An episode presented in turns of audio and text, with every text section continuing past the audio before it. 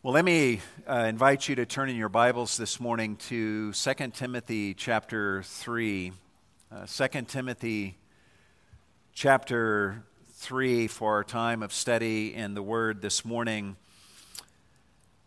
The title of the message uh, for this morning is Continue in the Things You've Learned.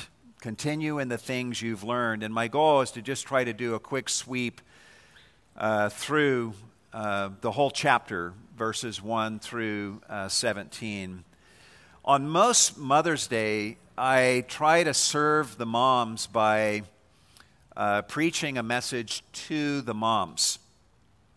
Uh, this year uh, is one of those years where I want to serve you moms, not so much by speaking a message to you, even though everything I'm going to say you can apply to your own life but I want to serve you by speaking for you to your children. And I hope that you will hear this message that I preach to your children today and feel a little bit lighter, knowing that your heart and the burden of your heart, the desires of your heart have been expressed. Every godly mom that I know speaks truth to her children, and every godly mom loves it when other people speak truth to her children.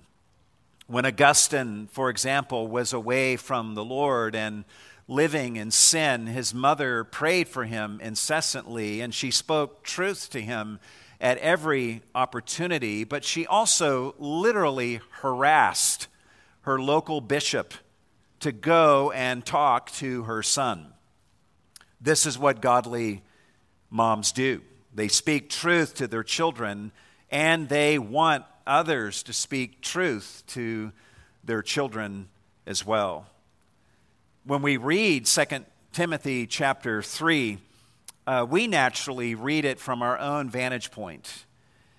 Uh, when Timothy read this particular chapter, he would have read the chapter from his perspective as the direct recipient of this letter but imagine Eunice, Timothy's mom, reading 2 Timothy chapter 3.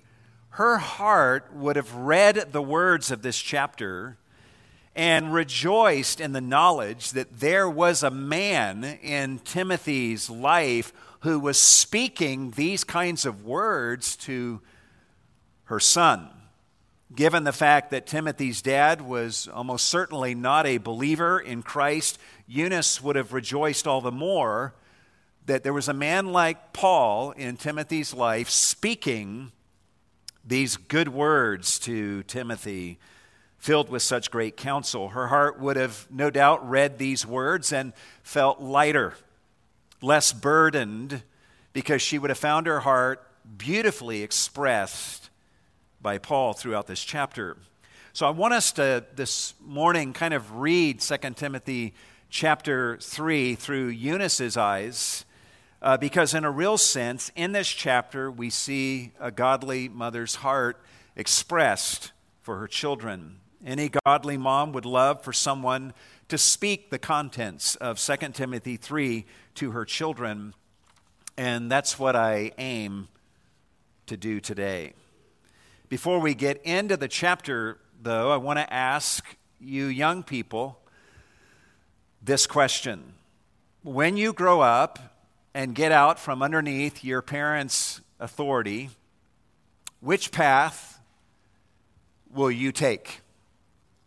Will you continue in the things of Christ that you have learned? Or will you abandon the things that you have learned and go your own way? Joshua Harris was raised by godly parents who taught seminars that I attended on godly parenting. Yet he ultimately abandoned the faith and announced to the world a couple years ago that he is no longer a Christian. Abraham Piper, a son of John Piper, was raised in a Christian home, yet he has abandoned the faith and is now an influencer of others away from Christ. More recently, Paul Maxwell, who once wrote articles for Desiring God Ministries, recently announced that he is not a Christian any longer. Another man who is now about 60 years old describes himself as a fervent churchgoer as a kid. In his own words, he says, We went to church all the time and went to Bible study. We even did Bible study at my house. I was in all the way. I remember doing my first sermon when I was 17, and the sermon was on faith. He preached another sermon when he was at college with a little help from a college mate of his named Mike Pence, who mentored him through the process of developing that sermon. The man who spoke those words I just read and who preached these sermons in high school and in college is the Hollywood actor Woody Harrelson. Yet he eventually came to reject belief that Jesus is the Son of God and that he is the only way of salvation. And describing what happened to him, he says, When your faith unravels, it unravels. So again, I ask you, young people, which direction will you go? Which path will you choose when you come of age? Will you continue in the faith that you have been taught, or will you be a sad example of apostasy? You've received a lot of instruction from your parents and your pastors and teachers and uh, Awana leaders over the years. You've learned a lot over the length of time that you have grown up in this church, will you continue in those things that you have learned? Or will you ultimately walk away? This morning, as we go through this chapter, I want to just give you six pleas P L E A S. Six pleas to urge you to continue in the things you've learned here at Cornerstone. And the first of these pleas is let's word it this way realize that you are living in dangerous times because of sin. Realize that you are living in dangerous times because of sin, and you're better off for knowing this. Observe what Paul says to Timothy beginning in verse 1. He says, But realize this, that in the last days difficult times will come, for men will be lovers of self, lovers of money boastful, arrogant, revilers, disobedient to parents, ungrateful, unholy, unloving, irreconcilable, malicious gossips, without self control, brutal, haters of good, treacherous, reckless, conceited, lovers of pleasure rather than lovers of God, holding to a form of godliness, although they have denied its power. Notice that Paul begins his chapter with the command to realize this, literally, to know this. Paul is commanding Timothy to know something about the days in which he is living and will be living in. And that is that difficult times are coming as the world blossoms with evil in these last days. The word that is translated difficult means dangerous, perilous, or even violent. And what kind of peril or danger is Paul talking about? Well, to be sure, a culture that is filled with the kind of people that Paul describes here is a culture that is dangerous to our safety and our general well being. But the real danger that Paul is speaking about here is not the danger of getting shot or killed or robbed. The real danger is that we might be influenced by those described in these verses. The list that Paul gives in these verses is an awful list, but just notice the very first description he gives men will be lovers of self and everything else in this list is simply what you get when you crack open that egg. Self love is the first great sin, and it's the great idol of our age. And it is the idol that is the most tempting to all of us, including me. And the real danger of our day is that we will be influenced by the world to become lovers of self, to become a follower of our own ideas and impulses rather than followers of God. Once a person becomes a lover of himself or herself, they can easily become any of the descriptions that Paul gives here in these first few verses of 2 Timothy 3. All the while, they may hold to a form of religion that has some Christian elements sprinkled in here and there, but their religion is ultimately a religion of self where they are sitting on the throne. And our world today is all about the religion of self, is it not? Nowadays, you can blaspheme, literally, you can blaspheme God all you want, but you dare not say a disagreeable word against somebody's sense of self, whether it be their gender identity or sexual orientation or their sense of their own truth. To speak against somebody's sense of self has become the new blasphemy.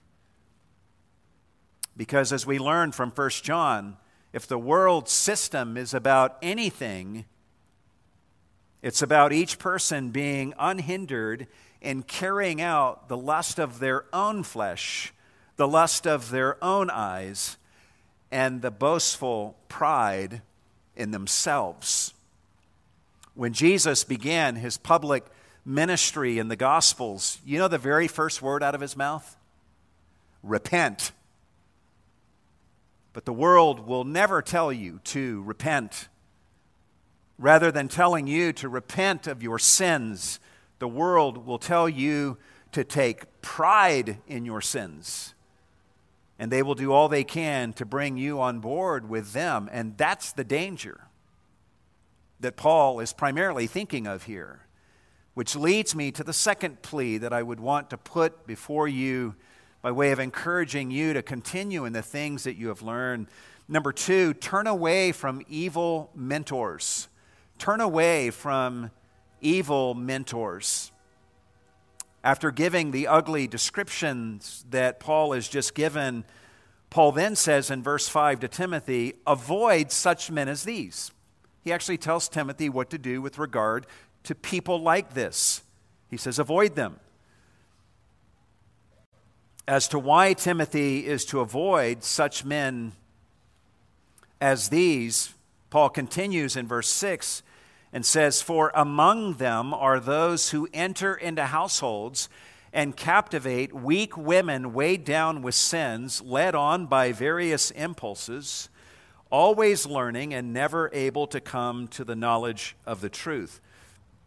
And just as Jannes and Jambres oppose Moses, so these men also oppose the truth, men of depraved mind, rejected as regards the faith.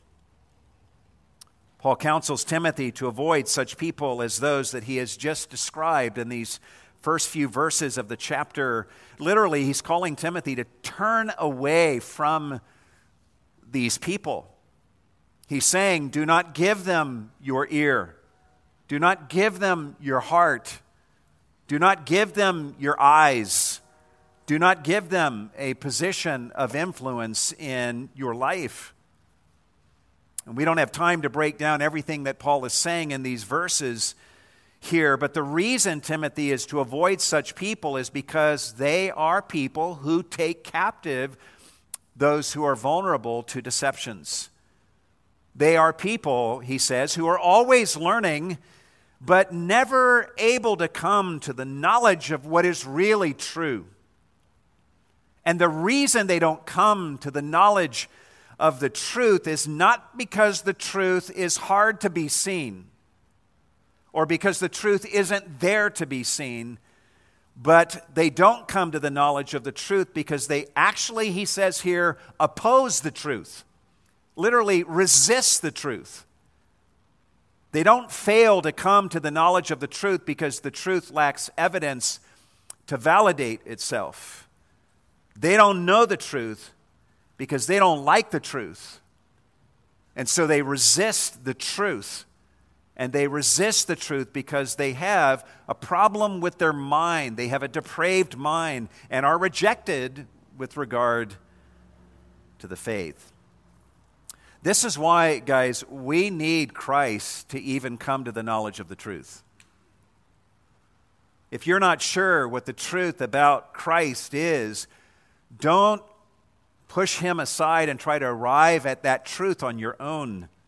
You need him to bring you even to the truth about him. Come to Jesus and ask him to show you the truth about him and ask him to rescue you from your depraved mind and ask him to take away your resistance, your innate resistance to the truth. But there are people who don't do this. They have a depraved mind, they hate the truth, and they would love to help you journey through life on the same path that they are on. Solomon teaches us that he who walks with wise men will be wise. Paul teaches us that bad company corrupts good morals. Few things will have greater impact upon the shape of your soul and the shape of your destiny than the companions that you choose to walk with through life. Tell me who your friends are today, and I'll tell you what you will be like tomorrow. Tell me who has your ear today, and I will tell you what you will likely be like tomorrow. When Paul tells Timothy here to turn away from such people, he's not saying that a Christian should never hang out with non Christians. He's telling you to refuse to give such people positions of influence in your life.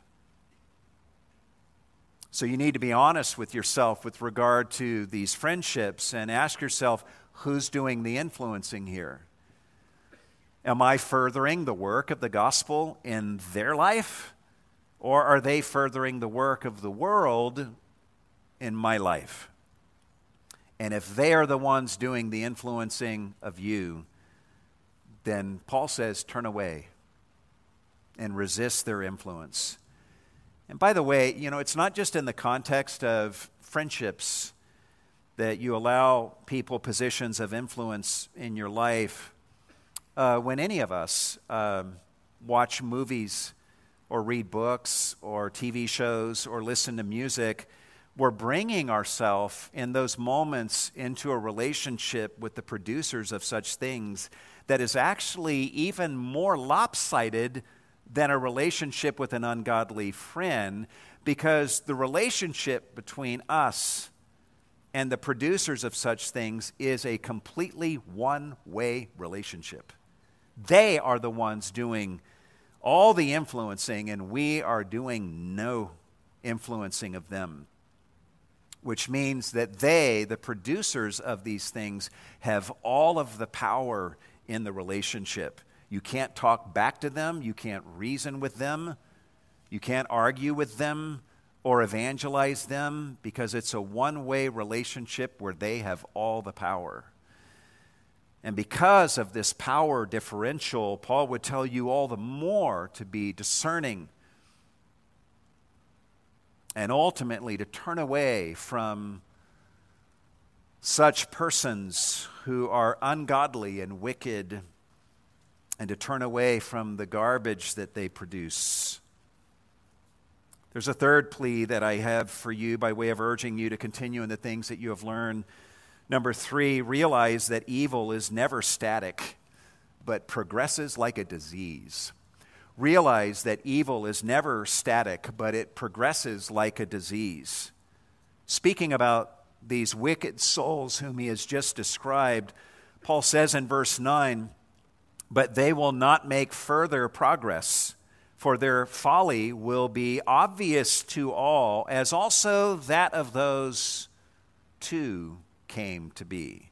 The two that Paul is talking about here is Jannes and Jambres, the magicians who opposed Moses by imitating his miracles. They succeeded in opposing Moses for a time, but eventually their folly became obvious to all, and God prevailed. Moses prevailed. And Paul is saying that this will happen to everyone who opposes the truth when he tells us that evil people will not make further progress, what he implies is that evil people do make some progress against the cause of truth.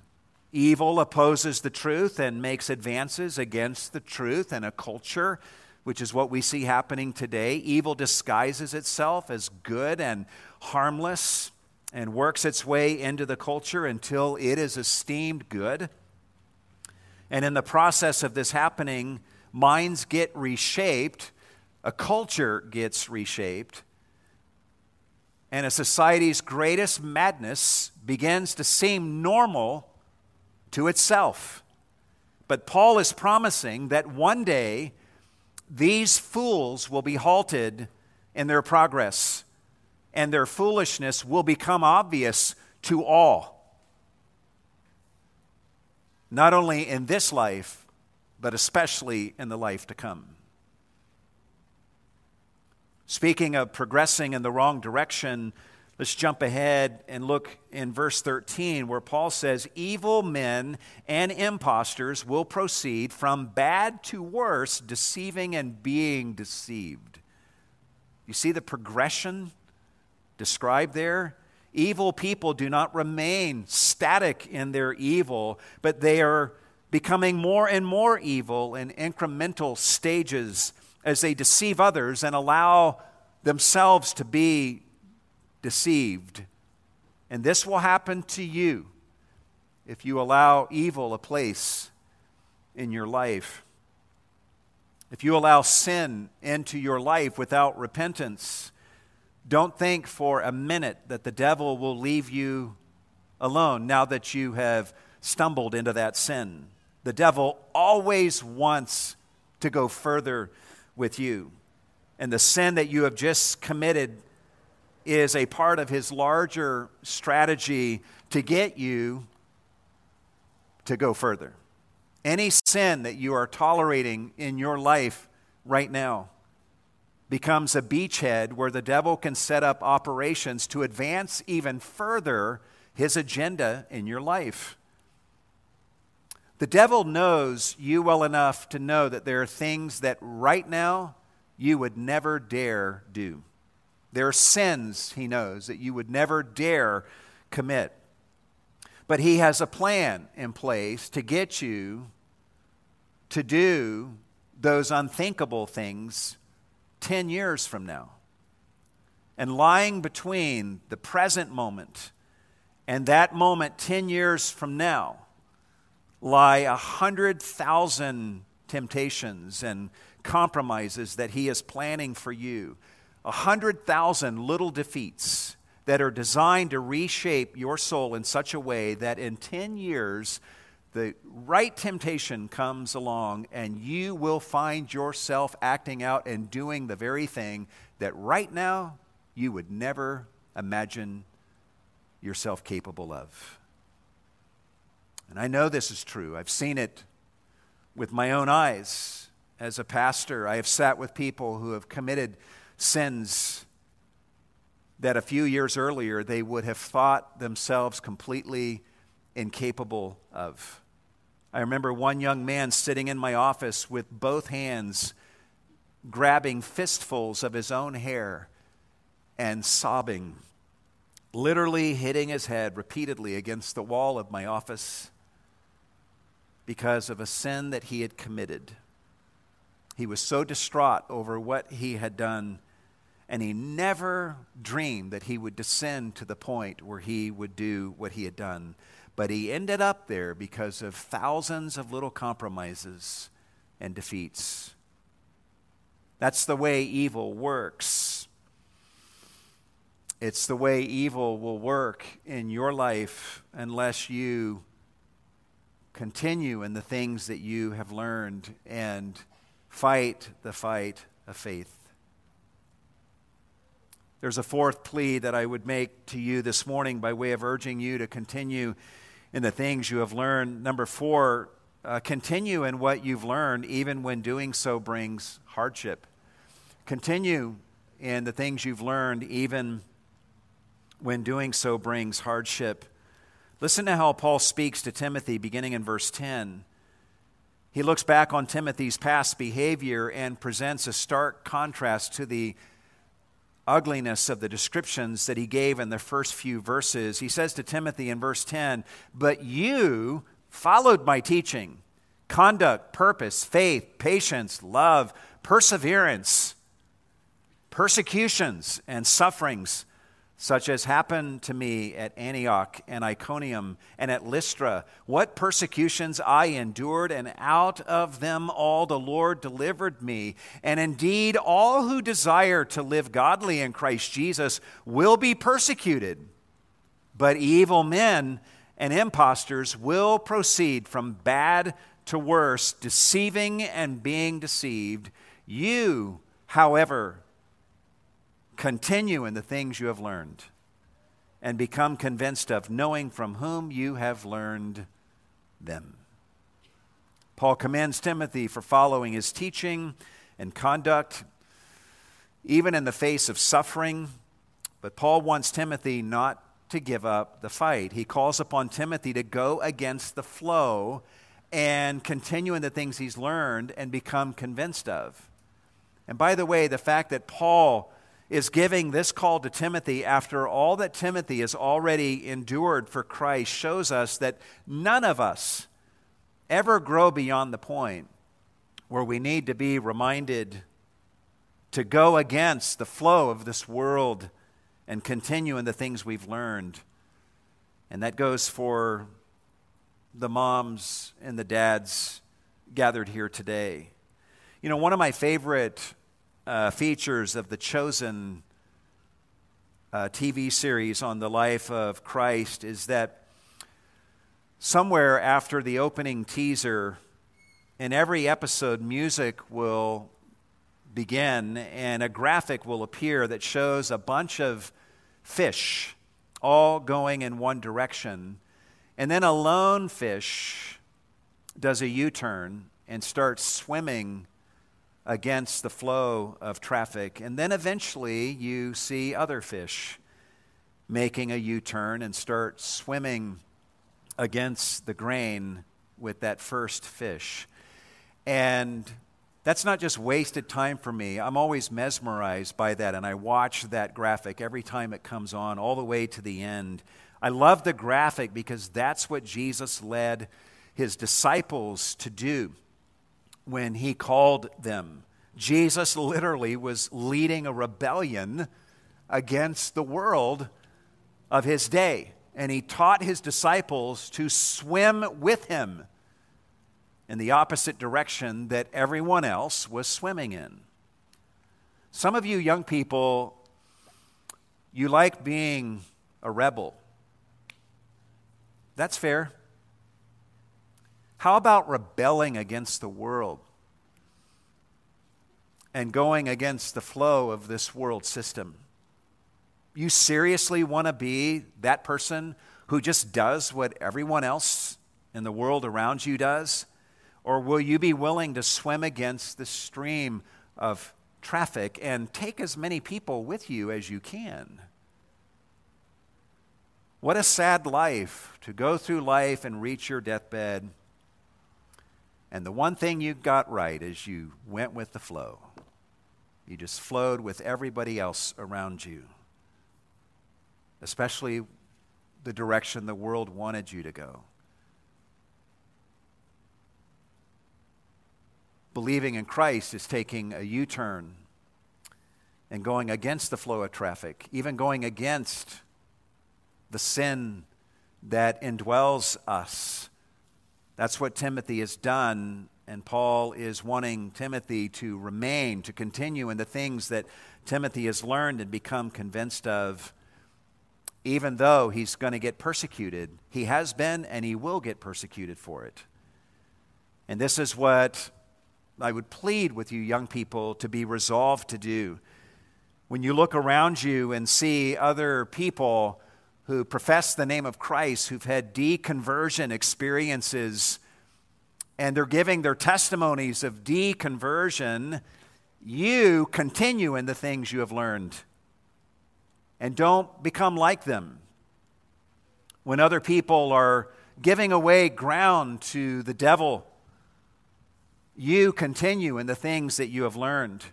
When others around you are acting as if getting drunk is not a big deal, don't be a fool. Remember the scripture and show some spine in remembering scripture where it says, Do not get drunk with wine.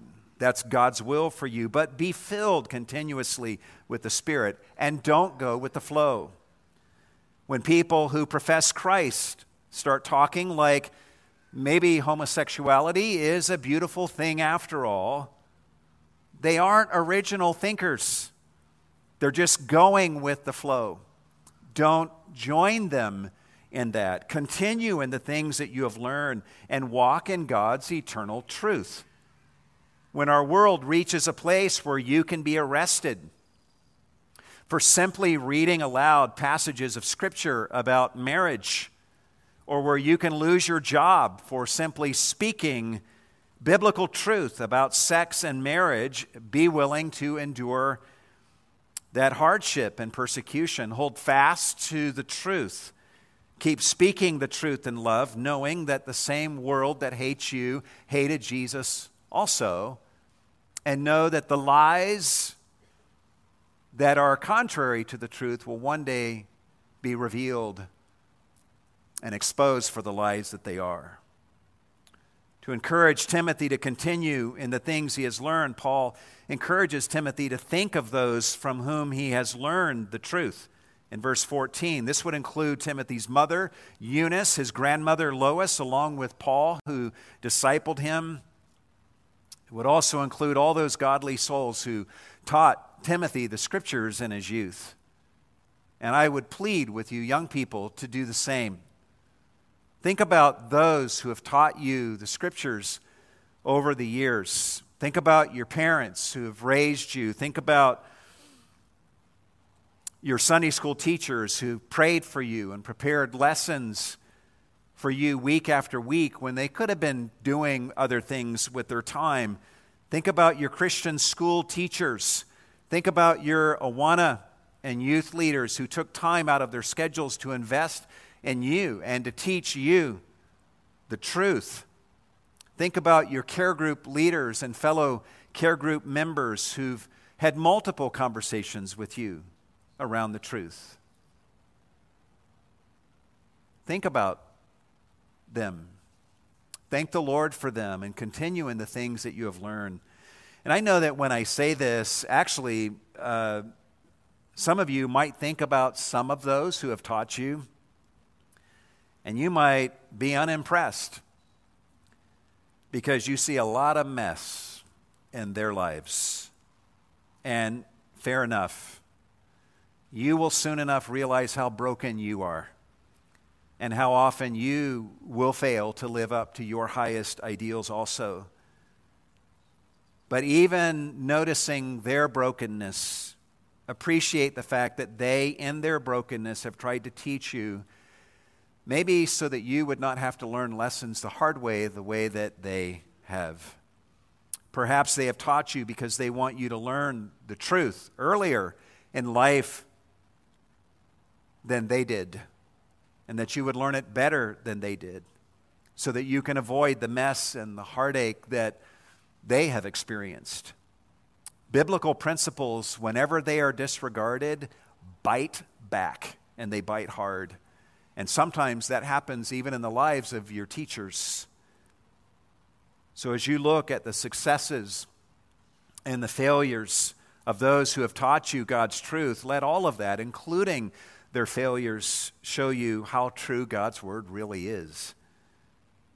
There's a fifth plea that I would give to you this morning in the way of encouraging you to continue in the things you've learned. Number five, use the scriptures to take you deeper into salvation. Use the scriptures to take you deeper into salvation. In the context of reminding Timothy what he knows, Paul speaks to Timothy here in verses 15 and 16, and listen to what he says. He says, And that, here's another thing you know, and that from childhood you have known the sacred writings. I want you to think about this and remember this that from childhood you have known the sacred writings, which are able to give you the wisdom that leads literally into salvation through faith, which is in Christ Jesus. All scripture is inspired by God and profitable for teaching, for reproof, for correction, for training in righteousness.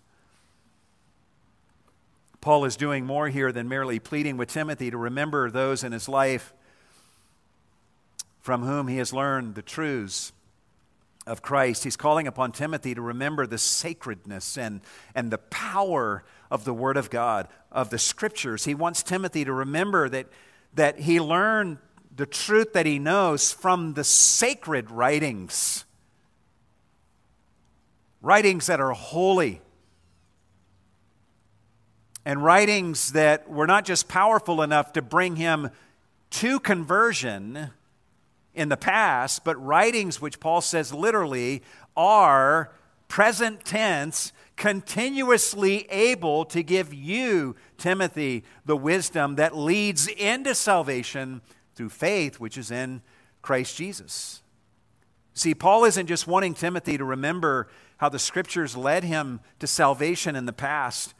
He wants Timothy to know that these very scriptures by which he has been saved are even still at the present time continuously able to keep giving Timothy the wisdom he needs to go deeper and deeper into salvation. Salvation is wonderful and it is deep. And I don't know that any of us gathered here today has explored more than 5% of the full realm of salvation in Christ. And Paul is reminding Timothy that there is still so much more salvation for him to learn and experience through the sacred scriptures. So, Paul isn't just telling Timothy here to, hey, hang on to your faith, hold on to what you have. He's pushing Timothy to go deeper into the salvation which he describes as through faith, which is in Christ Jesus.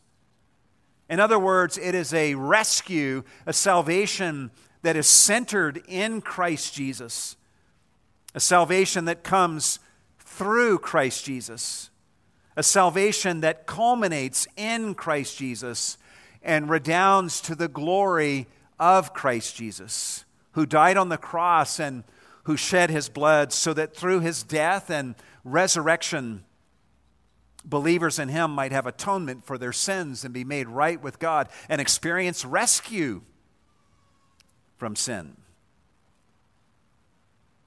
And Paul is telling Timothy here that it is the Bible, it is the scriptures that can take Timothy ever deeper into this salvation. Not only does Paul tell Timothy that the scriptures are sacred and powerful, but he describes the scriptures as inspired by God. What other book out there that has been written has been written by an all wise God who created you and who knows you and who loves you and who breathed every word? Paul also describes God's word here as profitable.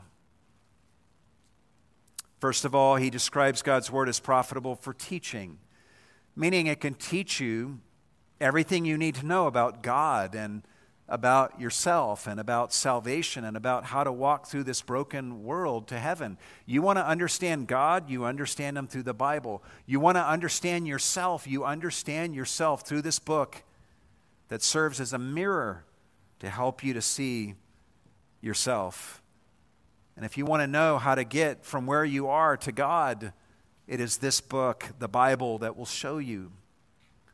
Paul also tells Timothy that the scriptures are profitable for reproof. And we all say, Yay! We love reproof, don't we? This is actually the least popular benefit of the scriptures in any age, but it's especially unpopular in this fragile era. Reproof is the one thing that people absolutely don't want nowadays from anyone. And when they do hear reproof, they view it as a form of hate speech that harms them. And before you shake your heads in disgust at such people, the sad truth is we're all a bunch of snowflakes. Naturally, right? None of us likes to be reproved. I don't. Just ask my wife. I can be a total snowflake when reproof comes in moments when it is needed. And yet, don't we all deep down value people in our lives who speak raw, unvarnished truth to us? We, we hunger for that. And when we get it, yeah, it rocks our world, but it's a breath of fresh air. When we go to the doctor, we don't want a doctor who just tells us what we want to hear, right? We want a doctor who will speak truth to us regarding what is wrong with us so that we then know what we're dealing with. And this is what the Bible does in our lives, which is why Paul says that it's profitable for reproof. The Bible is a book written by a God who loves you so much that he will always be honest with you and speak the blunt truth to you, holding up a mirror in front of you so that you can see yourself and your fundamental problem, which is sin. And fortunately, that's not all that God does through his word. Imagine if Paul said, the scriptures profitable for teaching and for reproof Amen. Imagine he stopped there. No, look what he says. And it's profitable for correction, which is a beautiful word. The Greek word translated correction here is the word used to speak of mending a broken bone or straightening out something that is crooked. So, thankfully, the scripture is not just something that merely points out what is wrong with us, but the scriptures also have the power to fix us in the very areas where we are broken or crooked. But in order to experience that fixing, we must receive the reproof, right? And we must come to agree with the reproof. And by the way, when Paul says here that the Bible is profitable for correction, He's not saying that all you got to do is throw a Bible verse at a problem and it is solved.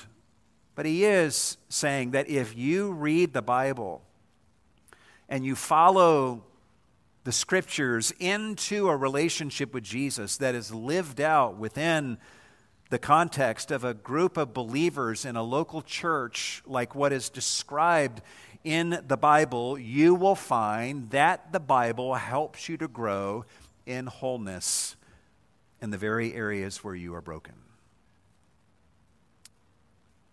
Paul also says the scriptures are profitable for training in righteousness. And fundamentally, that means teaching us about the righteousness of Christ the scriptures teach us that if we believe in Jesus, God forgives us of our sins and, and He clothes us in the righteousness of Jesus. God renders a verdict upon our life when we believe in Jesus and declares us to be justified or righteous before Him. And He promises to forever think of us in this way as forgiven, righteous ones and the scriptures are profitable for teaching us about this reality and showing us how to walk in the good of this justification and to be motivated by it to live righteous lives, being motivated by grace, the grace of Christ. God's word is profitable for such things.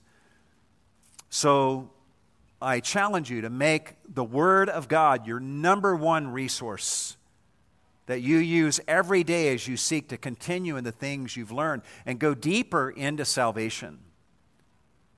There's a final plea that I would lay before you that serves as an essential part of continuing in the things you've learned. Yes, you should use the scriptures to press ever more deeply into the experience of salvation through Christ, but you need to do this for another reason as well. And this leads me to the final plea.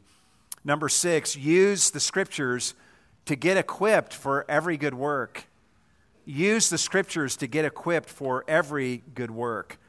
Listen to how Paul ends in verse 17. He wants Timothy to know that God's word is profitable for all the things he's just listed, so that the man of God may be adequate, equipped for every good work. Paul is actually using very strong language here. The scriptures do not merely equip us in part, they equip us totally. Literally, Paul says that the man of God may be equipped, comma, totally equipped for every good work. Paul wants every one of us to who know the Lord to go out into the world in strength, fully equipped to pierce the darkness of this world and to live a life of good deeds. And he's telling us here that the scriptures can equip us to do that. Evidently, God does not just want you to hold on to your faith in these difficult, perilous days. He wants you to get equipped for a life of meaningful service to others. And His Word can equip you to do that, and that ought to excite you. But in order to experience this help from the Scriptures, you must be a reader of Scripture and a student of Scripture. You should not just sit through sermons and Bible lessons, you should devour them. And you should ask questions about the things that you do not understand. And the more you do this, the more you will experience the profit that the scriptures are designed to yield up in your life, and the more equipped you will be to serve others. Sometimes I hear young people who bemoan the fact that they don't have a great salvation testimony of deliverance from some terrible lifestyle that other people may have been saved out of. They believed in Christ at a young age and maybe are showing the fruit of salvation in their life, but they hear all these other amazing testimonies and their salvation testimony just seems lame by comparison. But you know what? That's kind of my testimony, and it has never bothered me at all. I was raised in a Christian home. I've never been involved in some of the more visible sins that others have been involved in. I don't know what it's like to be drunk. I don't know what it's like to get high or to be addicted to drugs. My wife and I were both virgins when we got married. Yet I don't feel like my salvation testimony is lacking at all. You know why? Because the sins I am guilty of are no less sinful than those committed by the most dramatic of sinners. You'd be amazed at all the ways I have still found to get involved in sin from which Christ has had to save me. Sin that I've gotten involved in before salvation and since. In fact, my worst sins have been committed since I became a Christian. With full conviction, I can tell you that I am genuinely the worst sinner that I know. And I can also tell you that Jesus is a totally amazing Savior for saving me. On top of that, I view the sins I never committed as sins that Christ delivered me from. Some sins Christ saves us out of, other sins he saves some from ever committing in the first place, but he still gets all the glory for that, right? Either way, both deliverances are equally miraculous, and we give him glory for both kinds of deliverance. Because I know what I'm capable of. I am worse than the sum of the sins I've actually committed. I'm capable of all the sins that I have not committed. And it is the grace of Jesus Christ in his saving work in my life that has kept me from those sins that I would have easily committed apart from his saving work in my life. But there's another reason I'm good with my testimony, my salvation testimony, and that is because when I, I gave my life to the ministry at the age of 18, I determined that my salvation testimony would not just be a testimony of deliverance, but of usefulness, of being used by Christ to help others obtain freedom from Satan's clutches. And every time from that day to this that Christ uses me to further his work in anyone else's life, my salvation testimony grows richer and wider. And I'm good with that. If you're here this morning as a young p- person and your salvation testimony seems lame to you, comparing it to the testimony of others, it's partly because you don't understand yet how much of a sinner you really are and how great the grace of Christ is even toward you. But you'll learn that in good time if you keep going deeper into your salvation. And you'll look back one day and you'll see that your salvation testimony is already more amazing than you right now realize. And on top of that, Christ isn't done saving you from sin. Trust me, there are sins that are in your life that you don't even see yet, and there are sins that will show up later that you don't even know about yet, and Christ will be your good Savior. He will deliver you from those sins if you belong to Him, and you will give Him glory and you will love Him all the more for His amazing grace in your life. If your salvation testimony feels lame to you, it's partly because your salvation story isn't finished. Jesus isn't done saving you, He's not done saving any of us. There is still so much more of salvation that all of us have yet to experience. So I would encourage you to open your Bible, to read your Bible daily, and let it take you deeper and deeper into this salvation that Christ has saved you into.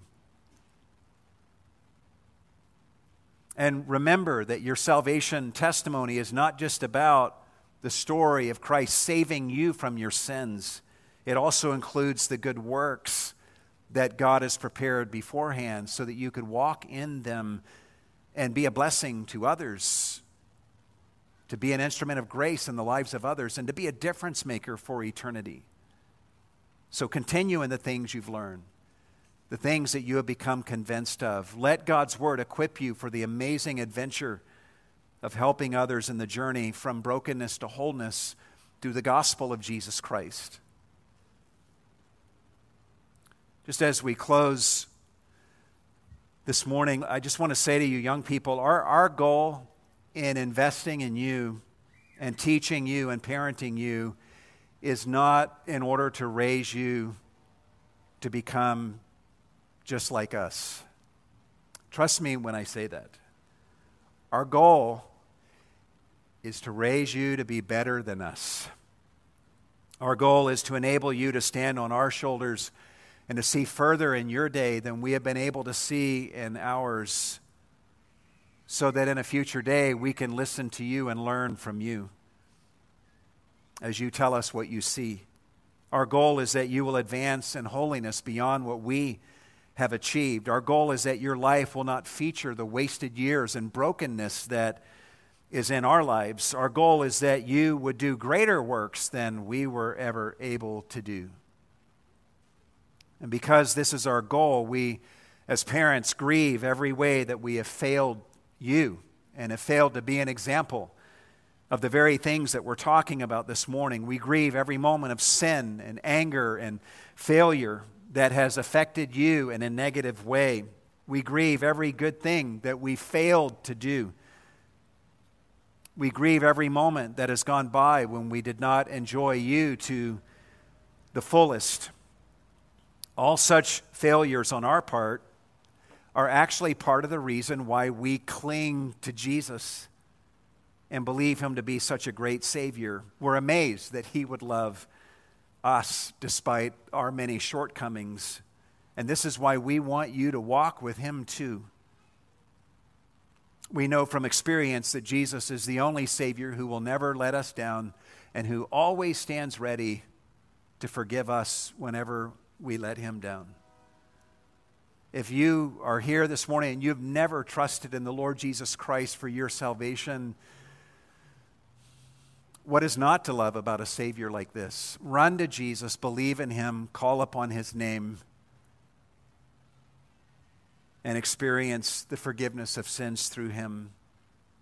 Our goal for you, young people, is that you would give your life to the things that matter, things that are of eternal significance, things that will actually survive the fires of Judgment Day. When you stand before God at the judgment, we want you to be glad that we were your parents your teachers and your pastors. This is our heart. This is our desire for you. This is our concern for your soul. And our hearts feel a little bit lighter right now because we've been able to unburden our hearts and share these things with you. And I thank you for listening. Let's pray together.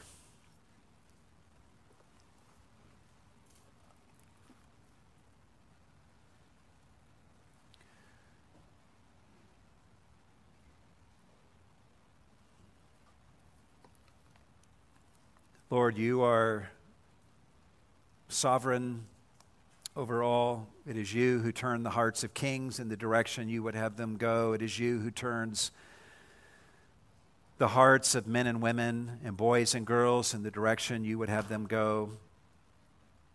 We are utterly dependent upon you to save us to even bring us to a knowledge of the truth. And I pray, Lord, that you would just pour out your mercy on all of us. Pour out your mercy on every person in this room or in this place, and that you would draw every soul to yourself that you would remove scales from eyes, that all gathered here today would see you for the beautiful Savior, the beautiful person that you are, and that they would consider it, upon seeing your beauty, an intolerable suffering to live one more day apart from you.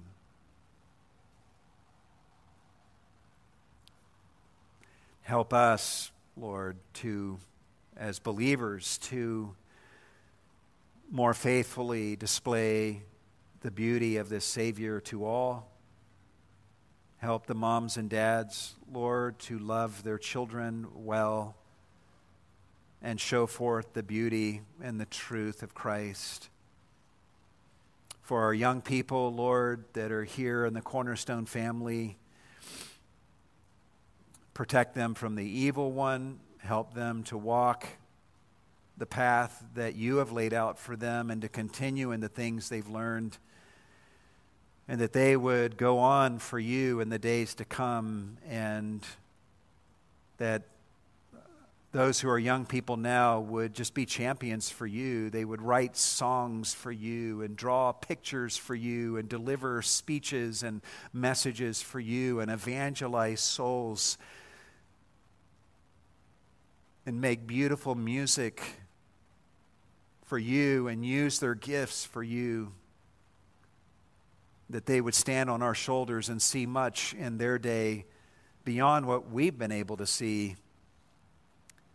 And if that happens, Lord, we will rejoice and give you all the glory.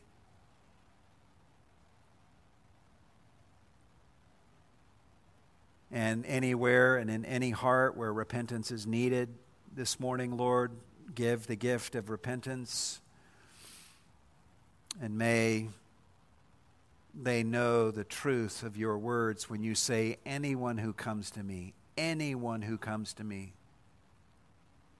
I will not in any way cast them out.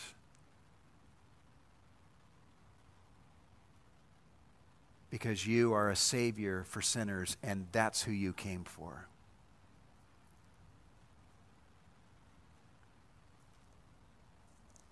Thank you, Lord, for your word for revealing your heart to us all this morning. We give you thanks in Jesus' name. And all God's people said,